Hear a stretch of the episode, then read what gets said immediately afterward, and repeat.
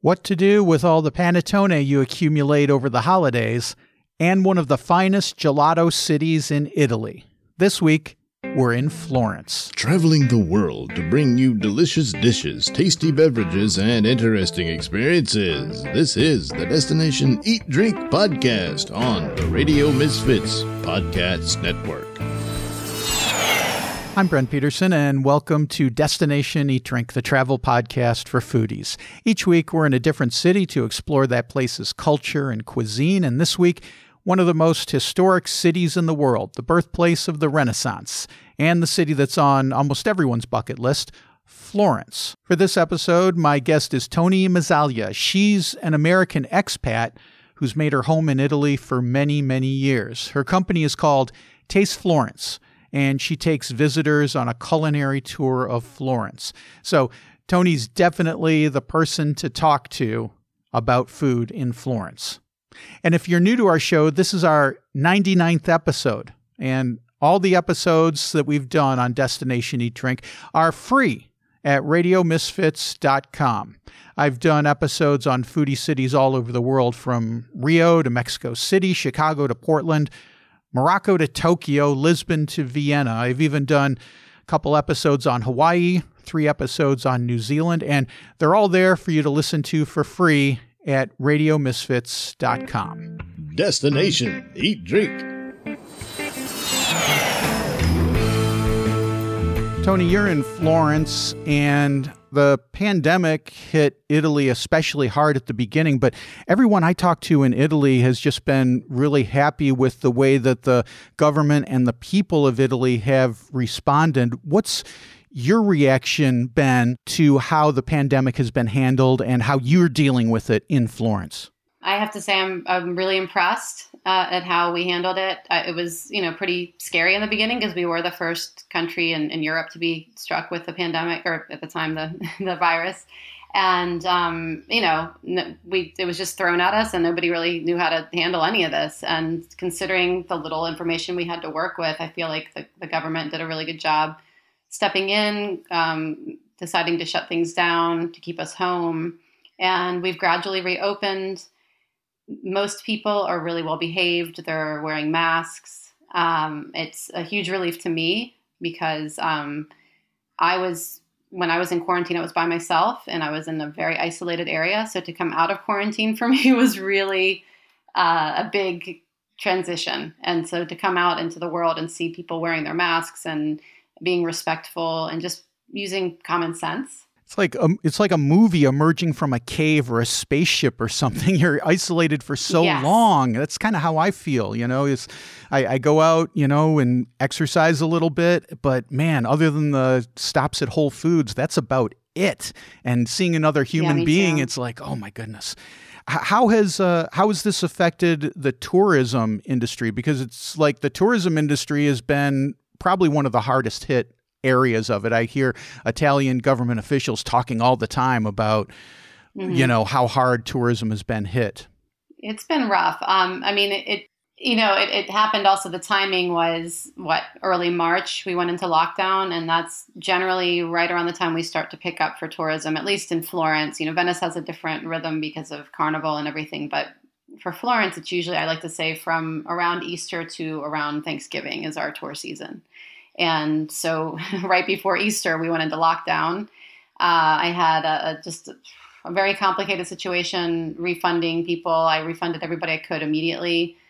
It's been a learning experience. It's been an eye opener. It's made me realize um, how much I love what I do and how much I love the, the places I go. Um, and I, I, wouldn't say just me, I would say almost everyone I've, I've spoken to or read what they're writing or listened to what they're saying that's in tourism we were all starting to take everything for granted. I would say our jobs, but also this city. I mean, just everything the city has to offer because when it is a busy season and you're working, you know, you're working working Sundays and holidays and things, and um, you, you tend to get a little desensitized. You forget that you're walking by, you know, Brunelleschi's dome and, and walking by these amazing right, right. churches and monuments and artwork and food and I mean food I, I tend to never um, ignore but that's I mean that's pretty much what I live for but um, but you do get you're tired, and so you're just you go to work and you go home and. Um, this year we've had, you know, we miss we miss working, but we're also this is the first year since I started doing food tours 12, 13 years ago that I've been able to relax in the summer, in the spring, and in the fall. These are normally times that I'm super stressed out. So I think it's been humbling. It's been a learning experience, and it's also made all of us appreciate what we had and hope we'll go back to normal. You know, Monica from Venice was telling me the same mm. thing. Mm. She's like, I get to I get to kind of look around at these places that I'm that I'm dashing by on a daily basis and really get to enjoy them. And I, I can't imagine being in a in a city like Florence and getting to just soak that in on a daily basis. Now, mm-hmm. Toni, you're American. How did you wind mm-hmm. up in Florence? So um, I am American. All of my great grandparents were born in Italy and went to the States around 1915, 1920. And I do. I also have um, a, an Italian passport through my bloodline through Iure Sanguinis. And um, so I, I, came over here originally on my way to study abroad in Spain in 1997. Spain was my original love, and Spanish was my you know original goal. And then I got here and something just clicked. Um, I've never liked my food on the same plate. And, you know, in Italy, you've been Italy several times. Everything's served on a separate plate here. And as soon as I got here and saw that, I was like, these are my people. like this, this is my shit. like this is where I'm supposed to be, you know? Um, just as like these little things, you know how Italy is, like little by little you get sucked in. And, um, and so I just gradually over the, the two months that I was going to just randomly hang out in Italy before going to Spain for a study abroad. I ended up, um, I had a dream that I found family in Sicily. Well, actually, I didn't even know where my family was. So I had a dream that I found my long lost relatives. And a friend of mine in Lucca, I was studying Italian in Lucca here in Tuscany. Mm. And um, he helped me look up my last name in a phone book and um, all the phone books and made phone calls. And finally, this one woman in Palermo said, uh, that was my husband's last name. He's deceased, but we're not from Palermo. The last name Mazzaglia comes from the Catania area. And so then we went back and we looked more. And long story short, I ended up bing, bam, boom, got on a bus, got on a train, got on another bus, showed up um, in Sicily in, I want to say it was like early July. It was so hot. Oh, geez. And I could barely speak the language. And I was in the wrong town. We had guessed this town called Nicolosi because everybody in the phone book has my last name. So we're like, that must be it. So I went down there and I got to the youth hostel. And the guy at the youth hostel took me outside. And I didn't even know what he was saying because I could barely understand Italian. All I understood was he was saying Americana and grandpa and things like that. And he took me next door and um, introduced me to the woman that worked in the town hall and uh, he like called up to her window because it was lunch break. And so the next day I went to town hall, and then like, from town hall we were they couldn't find my great grandfather's birth certificate, so they called all the town halls in the little towns all around around the area. And I ended up um, getting a ride from that lady's friend who just happened to work every Wednesday, only Wednesdays, in the town that my great grandfather was born. And I, I, hitched a ride with her, and um, I went to the town hall there. And uh, hours after flipping through dusty documents. This man named Mario, who was just an angel, found everything, made photocopies, and then his boss came and started yelling at him because it had been like four hours. and uh, and he, I thought we were going to get kicked out, and instead of getting kicked out, we went upstairs. Oh, the other reason he was being really nice though is it was July, it was really hot, and my great grandfather's documents were down in the basement because they were really old. So as soon as we got downstairs and it was nice and cool, he didn't want to leave. Right, right. And so of course, there's no air conditioning anywhere. no, and there was only one tiny oscillating fan in the whole office when I because when I first got there, we were upstairs, and he just looked like he had no desire to help me, you know. And as soon as his his mind went to the downstairs and the, the you know we need to go downstairs. The documents are down there. He looked really nice and happy. And we got down there and we were down there for hours. And then his boss came and I, again i could barely speak the language. So all i understood was pranzo pranzo. And he's uh, like lunch. you know lunch lunch. And he's he's and he's pointing at his watch. And so i'm like oh i guess this is it you know. And we go upstairs and mario instead of kicking me out gets on a computer and it was like one of those old computers with the green block writing and this is 1997 like we had newer computers at the time but it was a really old computer it was a government office and um, next thing i know i see salvatore mazzaglia So I see a first name I don't know, but I see my last name and I see an address, and the guy writes it down on a little sheet of paper, and he's like, "Come on, let's go meet your family." Oh, nice. And I was just like, Ugh. I mean, I, yeah, I just didn't even realize it was all happening because even though he found all these documents, I was really looking for history and the meaning of my last name. And instead, I got people. Yeah, real life because human what beings. I discovered, yeah, because I, you know, like I didn't know, but my great grandfather, he went to the states with two of his brothers, and then as soon as they got there, they were like, "No, we want to go home. We miss mom. We, we miss the food." Oh, yeah. So they left him, and he was he was the only one who hung out and made a life in America. And he only went back to Sicily maybe twice, and then never returned. But he left behind like nine or there were a lot of them. There was a that's a, there was a lot of photocopying going on because there were a lot of people. And um, so basically, it didn't dawn on me when this guy was making the photocopies that these, you know, siblings probably had kids and more kids, you know. So when we went upstairs, he looks up this Salvatore guy who would have been my grandpa's first cousin, but they never met because my great grandfather left, right? So, um, so now we like we take a walk and it's so hot, and we get to this little courtyard, and I can hear that the news is on um, coming out of the window, and Mario calls up. He's like, "Signor Mazzaglia," and this little elderly couple sticks their head out of the window, and I didn't understand anything. Hello, America, bees, no, no, cucina, you know. And she's looking for a family, the grandpa, America, the great grandpa. Like that's all I understand. And they're looking at me like, "Who is this girl?" Because I was twenty, and when I was twenty, I looked like I was about twelve.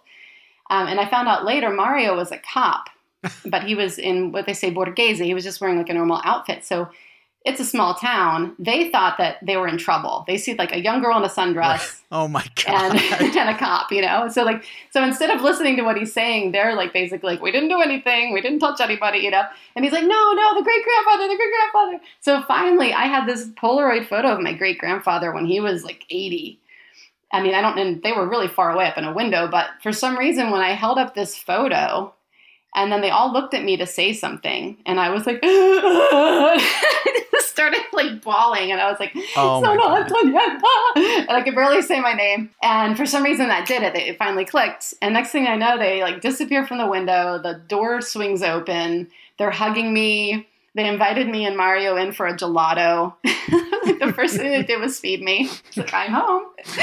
and um, and then and this guy was he was in his probably 80s late 80s and he was a little boy when my great grandfather left and he remembered going to the port and saying like waving goodbye to my great grandfather. Oh wow. So it was a really cool experience. That was the beginning. There's a lot more, but that's like a whole other podcast. Um, it's a, that would take hours to tell, but I love Yeah. that story, Toni. I mean, that's just, it's you. so great. It sounds like, you know, this would be something that we would see in a Fellini movie or something. It's just, it's a beautiful little story. thank you. Yeah, my dream actually is to make a movie with Roberto Benigni Ah, and have him play Mario. Right. That's my dream.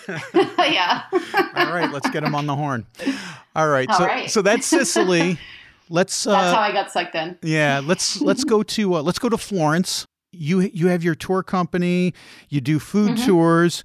Let's talk about, because you mentioned gelato. So immediately I go in, Mhm. I, I'm zoned in on that. I, um, think that Florence is one of the top gelato towns in Italy. There's there's a lot of great places you can get agree. gelato, but Florence is one of the best. And I always say to people, you know, when you go to Florence, uh, you know, go to the museums, but search out search out some good gelato. What are your tips, Toni, for finding good gelato? Because I've noticed someone who's been going to Italy for 20 years, it's been, Mhm. you know, back in the old days, you could go pretty much anywhere and get great gelato.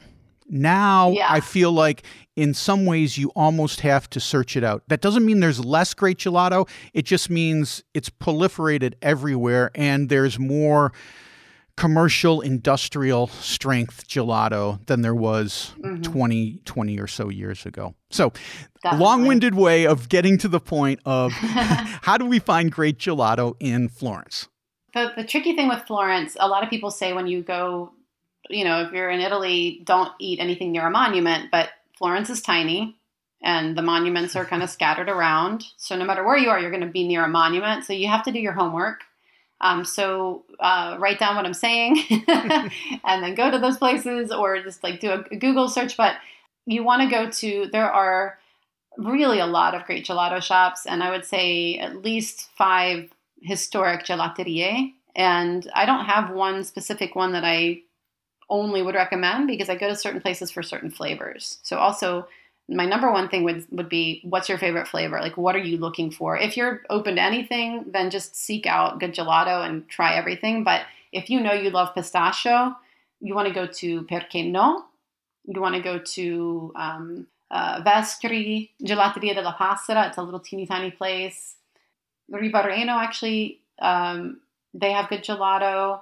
Uh, everyone loves alla Carraia, and I'm not a fan. I find it way too sweet. Mm-hmm. It's just way too sweet for me. I'm, I'm not here to bad talk anyone. Everybody else loves it. For, for I think in this case, it's just me. Personal taste. I would look for. I would not go to these new, the newer places because there's like you were saying now it's it's hard to find authentic gelato because there's so much bad gelato popping up, and I think it's because probably what 20 years ago uh, people started saying, "Hey, we can make money selling gelato to tourists," and so they just started making uh, more industrial, you know, packets and things like that, and and so it's easier to to stumble upon bad gelato than it used to be, like you were saying, and so um, I mean, what do you want to look for? You want to look at the color, you want to look at the texture, you want to look at how it's uh, being stored.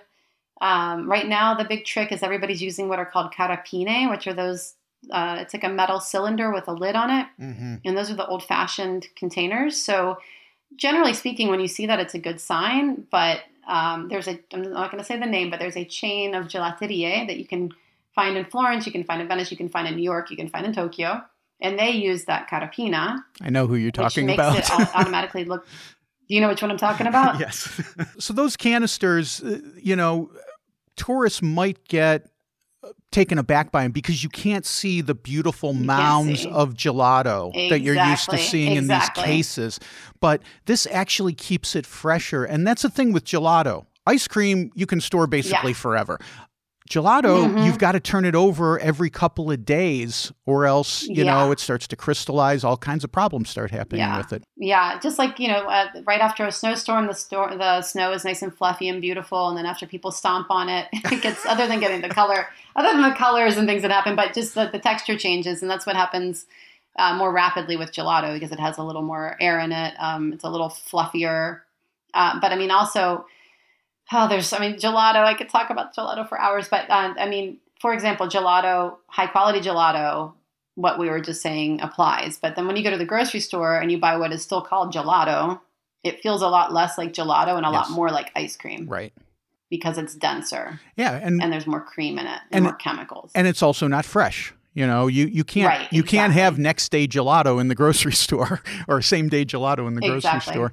When I was yeah. making gelato, yeah. I used to love to experiment with different flavors. And mm-hmm. I'm wondering is Florence the kind of town where it's all traditional flavors, or is there a place we can go where we can get kind of off the wall type gelato flavors? Uh, that's a great question. Actually, two of the places I mentioned do the classics, but then they also do off the wall. So Perché No it has been open since 1929 and they don't use any artificial flavors. Um, so, and they only make small batches. They don't use the carapina though. They don't use that little cylinder. They use the open face container, but they only make it right to the brim. So the the trick is if you're getting gelato and you can see the gelato, um, does the gelato look fresh? You want it to look fresh, but you don't want it all to look the exact same uh, texture and if it all has the same kind of texture and sheen to it, even though they're totally different flavors, that's never a good sign. But then you definitely don't want it when it's stacked really high and they've got, you know, um, a piece of pineapple on one and a piece of star- to show you because you obviously don't speak Italian, you know what that flavor is. Because if they hear one more person say fragola instead of fragola, they're gonna have a stroke. So they put the, the strawberries on top. Um, you know they just can't take it anymore. Um, so you don't want to go to the places that are demonstrating the flavor by putting the actual food on top of it. You know the, whatever the strawberry or the pineapple or Bart Simpson on a surfboard. I saw that one time. Um, I don't know what flavor that was. It was what like bubble gum or something don't silly. Cow, man. It was. I mean, it was one of those junky places I would never get gelato that has the big stacks, and they actually had a little plastic figurine of Bart Simpson. Um, he was either on a skateboard or a surfboard, but he was he was um, riding the gelato, Oh, which sounds really bad. Um, so, so you don't want any any place where that has big big stacks of gelato because it's basically it's not hygienic. Um, they're making that means they're making a big batch, and you're not going to finish that in one day. So if it's there the next day, they're either adding more gelato on top to make a stack, or Mm. it's just been sitting there collecting bacteria. There's just nothing good about a big stack of gelato. So, perché, so back to your question. Perché no? perché no has smaller batches, but you can see they ha- they do have uh, the tag translated into English now. When I first moved here, they didn't. Um, but they'll do your classics like crema, which is like a custard, you know, vanilla, vanilla cream, egg yolk, sugar, things like that. Um, milk, obviously. Um, but then they'll also do like they have one flavor that's curry, Oh wow! and I want to say it has little pieces of mango or something like that. so Right, there, right. you know, it's not a savory curry. It's like a sweet. It's almost like a mango lassi with a little bit of curry in it. It's Oh, really cool. good. And they make their own yogurt. So they have yogurt gelato, but they actually make the yogurt. So it's really good. And then they have their house flavor that I love is fior di latte, which that's just a general flavor that's milk, cream, and sugar. More milk than cream, so it's really, really clean on the mouth. It's almost like um, cereal milk. Mm. And then, uh, so milk, cream, and sugar, that's your fior di latte. And then what they do is they put toasted, caramelized sesame seeds Oh cool. on top so that they don't get soggy. And then they drizzle a little bit of chestnut honey. Oh wow. Okay. Yeah, it's Oh, really good. you got me.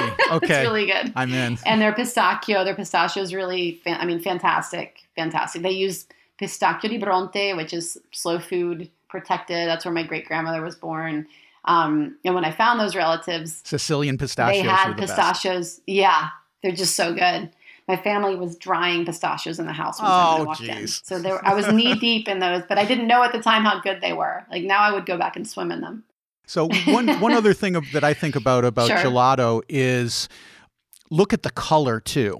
Because Yes, in some of these. Mm-hmm. places you'll see like neon colors. Like a, a straw a strawberry is not neon red, you know, or a raspberry. No. It's it has kind of a matte finish to it. And my other my other one that drives me absolutely crazy is when I see banana gelato Ugh. that's yellow. It's like a banana Yeah. is not yellow.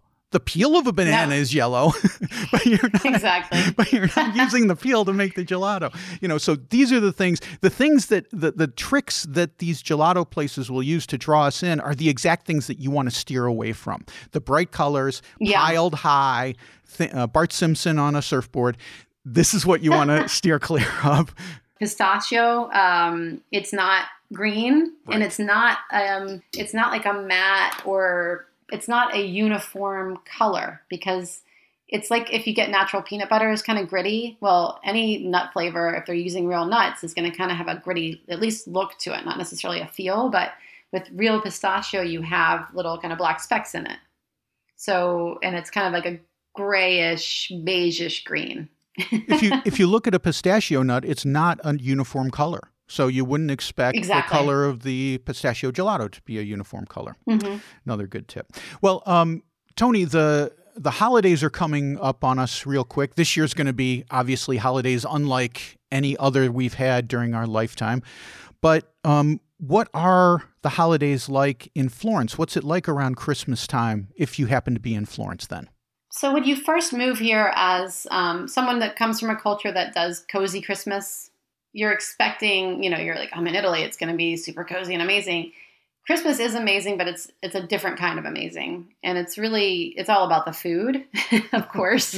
Perfect. um, so the decorations, yeah, the decorations have gotten better. I mean, every year they tend to go deck things out a little more, but um, but I I do find like northern Italy is going to be more of what when you're looking for uh, that super cozy, you know, feeling that Christmas with the the Christmas trees and the just the whole the whole package. Um, here it's more like a, a almost an austere, uh, kind of just elegant, uh, minimal but present, but not. Um, they don't go overboard with the Christmas decorations here. So they're not putting like a uh, they're not putting like a Santa Claus hat on the uh, statue of David. Exactly. Not yet. I'm sure eventually it's, It's going to happen. But um, yeah. I mean, I do have to say, last year, in Via Tornabuoni, which is kind of you know I like to call it the Rodeo Drive of Florence. Um, it's it's gorgeous. It's a historic area, and it's the, the road that you have all the the designer shops. So um, and it's one of the few roads that's you know the, the, the stones are immaculate you can walk without breaking your heel or stepping in anything and there's very little traffic and it's just a beautiful street and that's the street that they tend to deck out the most in the last few years. So last year it was really beautiful. Um, and then i noticed that i was really proud because I, they had these like a big Christmas present that you could kind of walk into and get your little selfie. And hmm. they had all these different big things. And then when I was in other places, I realized they were doing it in the other cities too. it's like, oh no, this is like somebody sold this to all the cities, you know? and you got sucked in. Yeah, and I got sucked in. But if you're in smaller towns, like I have not been to, for example, I haven't spent time in Sicily for the holidays. Um, but I've heard that these these smaller, more traditional areas of, of Italy, um, especially further in the south, they have you know um, nativity li- live nativity scenes, right, and right. you'll even find that in parts of Tuscany. But the further south you go, the more religious Christmas is. You know, I mean, you, you, feel the roots of it more, and you get the the nativity scenes and things like that. The further north you go, the more kind of elegant. And then when you go really north, and you're kind of you know up in the Dolomites, that's where you get the cozy. The food, I've been lucky enough. You know, I've been here permanently for 18 years. I've you know, I had to pass the time, so I've dated several of the locals, and working and your way through the population, that, working my way through. um, and, I mean, mostly mostly Florentines and other Tuscans. So um, in in Florence, I've noticed there's um, tortellini and brodo, which I really like, which is even more traditional when you go up into Emilia Romagna. But it's just tortellini served in broth, and then you have all the different meats as your main course, and um, all the fun sauces like mostarda and salsa verde and whatever sauces the family likes. Um, but that's not widespread. It really changes from family to family. Um, I remember one of the first guys I dated in Italy. His family did spiedini. Um, so spiedini, I guess in English, is what you would. Is it a kebab? It's on the stick. It's oh, okay. meat on a yes, stick. Yes, yes, But it's not kebab like you get from the guy that he shaves the meat. Um, so sometimes I can't remember how to say things in, in English, but uh, it, it goes on it a grill. It's on a grill, right? Yes, or or they roast it. Okay. And when they roast it on a girarosto, so like the turning. Uh, oh, okay. Oh, yeah, over like because a lot of the houses will have a a fireplace in the in the living room or the kitchen, and you just cook right in there like we're not going outside to grill we're just going to grill right here. And the first time i saw that that blew my mind and i just absolutely love it. Um, so i remember there was there would be like a piece of sausage and then a piece of bread and then there would be a bay leaf and then there'd be another piece of meat and some more bread. And the bread when you put it on the girarosto the the i guess you like roasting it on the spit right? It's turning over the fire and it's cooking slowly. And so all the yummy fat that's coming out of the meat is getting soaked into the bread. Okay and so by the time you eat it, the bread is like super oily and super crunchy and super flavorful. So that's, I remember one family was really into that. Um, I also lived in Pisa for a couple of years, and his relatives did the sette pesci, so the seven types of fish. And that to, to this day is my favorite. Like, well, either a sette pesci or tortellini and brodo. Those are my two favorites for Christmas. So either the big seafood dinner or the tortellini and broth, and then all the meats with all the you know the boiled meat and the roasted meat and all the different sauces, the different kind of chutneys, the mostarde. Um, and I'm just talking about two regions, or two towns, or two little fractions of regions. So like imagine the infinite possibilities of what you could eat in this country for Christmas that I haven't even tried yet.